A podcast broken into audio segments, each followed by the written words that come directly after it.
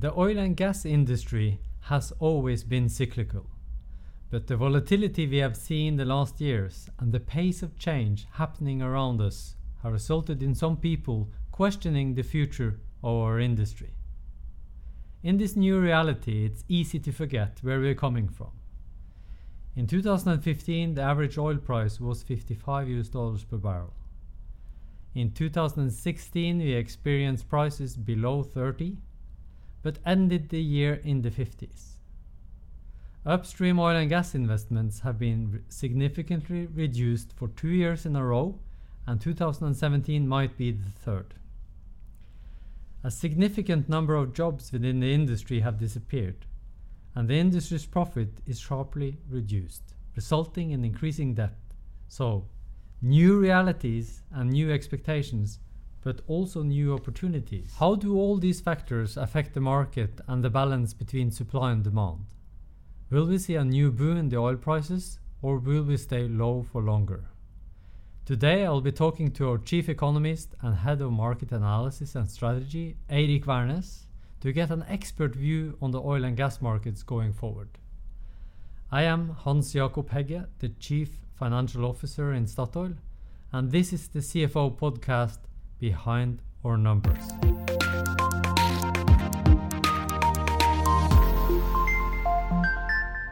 Welcome, Eirik. Thank you very much, and Happy New Year. Happy New Year, and good to have you here.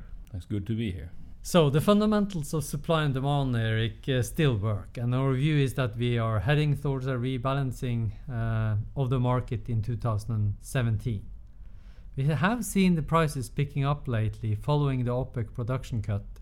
So, what could we expect going forward? Yeah, first, we could expect demand for oil to continue to grow uh, by some 1 to 1.5 million barrels per day per year, driven by population growth and economic growth. That's 1 to 1.5% per year. Secondly, the OPEC agreement, the consequence of the investment cuts that we've seen in industry combine to reduce supply soon, relatively soon. We do, know do not know exactly when, relatively soon. So lower supply, higher demand indicates that at some point in the very near future we'll have a balance in the market. What about decline rates and Mother Nature's natural process? Yeah, normally every time we take a hydrocarbon molecule out of a reservoir, the reservoir becomes less willing to give away the next one because lower pro- lower pressure. And how that is impacted by the investment cuts that we've seen over the last years is very uncertain. But we have to invest quite a bit in order to avoid declines. Normally, we think that supply re- is reduced by 3 to 6% per year globally as an average. There's been a lot of focus on the stock volume reports, and the analysts are particularly interested in that. Uh, and we have seen quite some high or historic high uh, volumes lately put in storage. What could we expect uh, from the storages going forward? Well, if we see a, a rebalancing, we should expect the stock levels to come down when demand starts to exceed supply. Uh, the reason why there is a lot of interest in those figures is that the stock levels are at the moment very, very high, and that contributes to keeping the prices lower than they otherwise would have been, uh, given the level of geopolitical uncertainty that we have, given the low level of spare production capacity. Normally, the price should have been higher, but since we have so much oil in storage, the market keeps the price down. As the CFO, I have to be prepared for the unexpected and even the more unlikely scenarios. Um, so although we expect an increase in the prices, we prepare for being robust at lower prices for, for longer. Uh, we have seen a very good progress on the improvement program, which has put us in a strong position, and we have got a lot of recognition for that. But we are not stopping here, of course. And uh, what could actually put us in a low for longer scenario, Eirik? Well, in, addition to the uncertainty on the demand development, uh, I would point to two key factors. The most important is, is the perceived and potentially real flexibility of the US shale oil production. When prices come up, uh, some people think that the US shale oil production will be able to increase relatively rapidly, and that will contribute to keeping the price lower for longer if that happens. But we don't know. The second one is uh, if o- the OPEC deal turns out not to be good enough, so that they cheat on the quotas or they produce more than they have agreed, then you'll have more supply into the market than otherwise, and that will also keep prices lower and, and send them down if that happens. Those are the two key uncertainties here. So the lack of discipline in OPEC and and even the countries outside OPEC that agreed to do some cuts. But um, maybe you had some positive news uh, already from Russia cutting 100,000 barrels. Is that a good start, or do you see that the the deal and the agreement is at great risk? No, we, th- we think that the deal will have a significant impact. Uh, there are some countries here that are not part of the deal and will be allowed to increase their production, and if that happens, then that will modify it a bit. Libya is on its way up, as an example. Uh, the, the, news from Russia could indicate that they really they might have more problems keeping production at current levels than they have been willing to to admit, and that's one of the reasons why it comes down. That has a good impact on the prices and therefore also on the Russian revenues from these from these productions. So it's so there's a lot of political gaming here around these uh, agreements as well. It's not only about oil for Statoil. Gas is also important, and Europe is our most important market. What is your view on the situation here? Well, Europe imports a lot of gas, much more than it produces, uh, and it will continue continue to do that. Uh, Norwegian gas, existing Norwegian gas, is uh, fantastically well placed. Uh, we are competitive. We have the lowest transportation costs. We're close to the market and the world's most efficient pipeline system. So we should be in a very good competitive position. We will be able to deliver all the gas we can produce to Europe. Uh, even in a future going forward where demand is gradually flattening out or even going down, indigenous supply will fall much faster. So the, the import demand in Europe will continue to increase. And therefore, there should be, should be more room for Norwegian gas if we're allowed to look for it, if we find it, and if we can produce it. And gas replacing coal? Yeah, that's that's one part of it. Uh, in some markets in Europe, we see positive signs in that direction. Gas will continue to be important in the heating sector, in the building sector, in the manufacture as a manufacturing feedstock, and hopefully also be part of the uh, part of the decarbonization of the of the power sector in Europe. What about LNG? When I meet the analysts or the investors, they ask a lot about the threat of American exports of LNG to Europe. Do you see that as a big threat? And there's a lot of new capacity uh, coming in in the coming years from the LNG business. Yeah, it's. I mean, Norwegian gas is competing against a lot of different sources of gas: Russian gas, North African gas, and then global LNG. Uh, we see that the Amer- uh, the American gas revolution, the shale gas revolution, now leads them to start exporting gas uh, to Asia and to Europe. Uh, even though it's probably not going to be huge volumes, it will have an impact on how that market operates. The, the, the LNG market becomes more global, uh, and you will have a price, a price impact from the North American gas market into the global markets. But it's important to remember that it's quite costly to send new gas in the form of LNG from the United States to either Europe or Asia because you first I mean first you have to build an LNG factory uh, factory. If you have it you have to have tolling. Transportation. Transportation and then when it comes to Europe or Asia you have to to, to warm it up regas it and make it into a, a, a normal gas.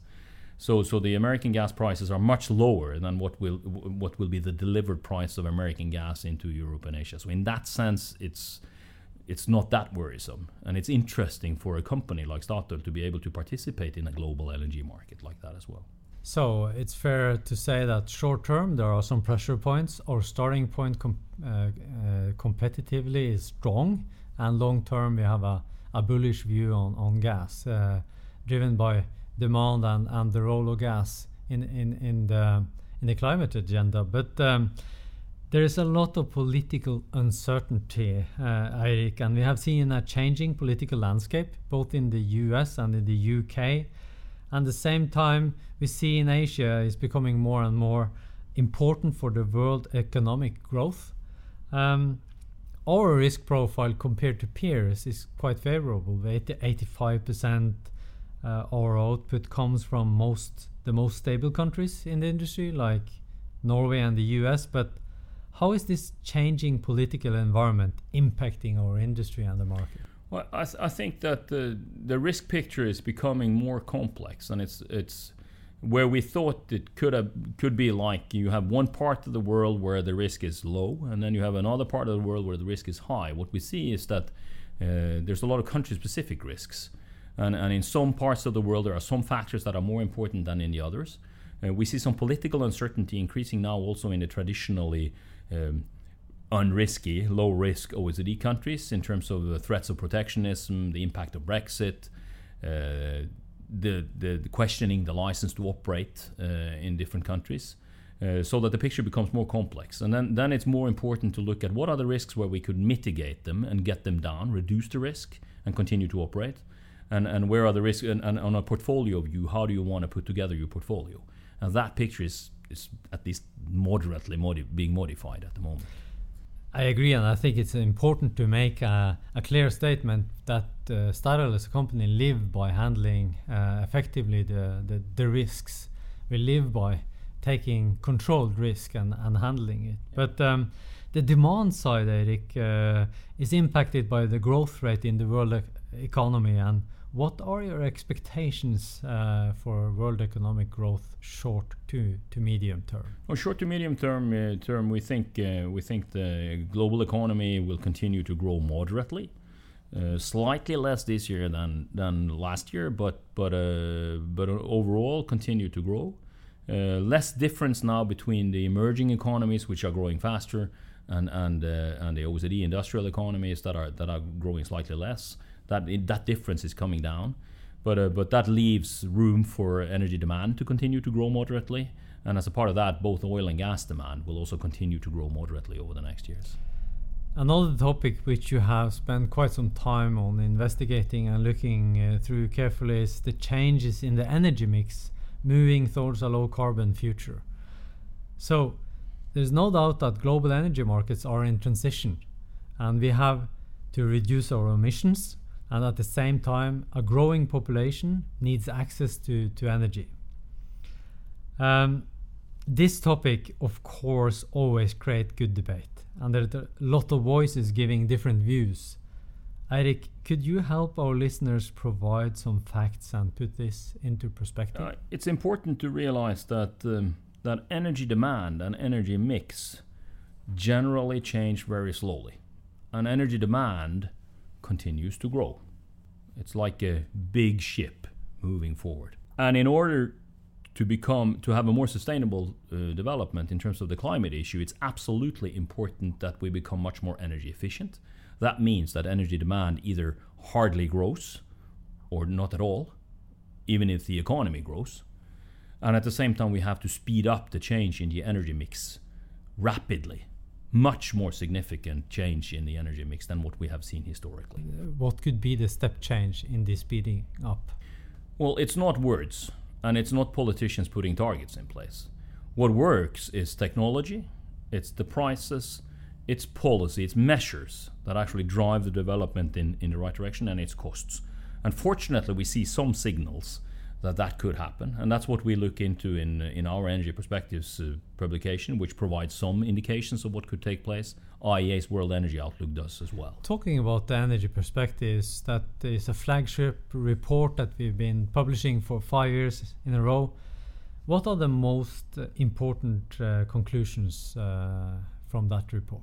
I think the most important conclusion overall is that even if the world was to arrive at a two degree target, to achieve the two degree target in terms of CO2 reductions from the energy industry, uh, oil and gas demand will be much, much higher than what can potentially be delivered from existing reserves.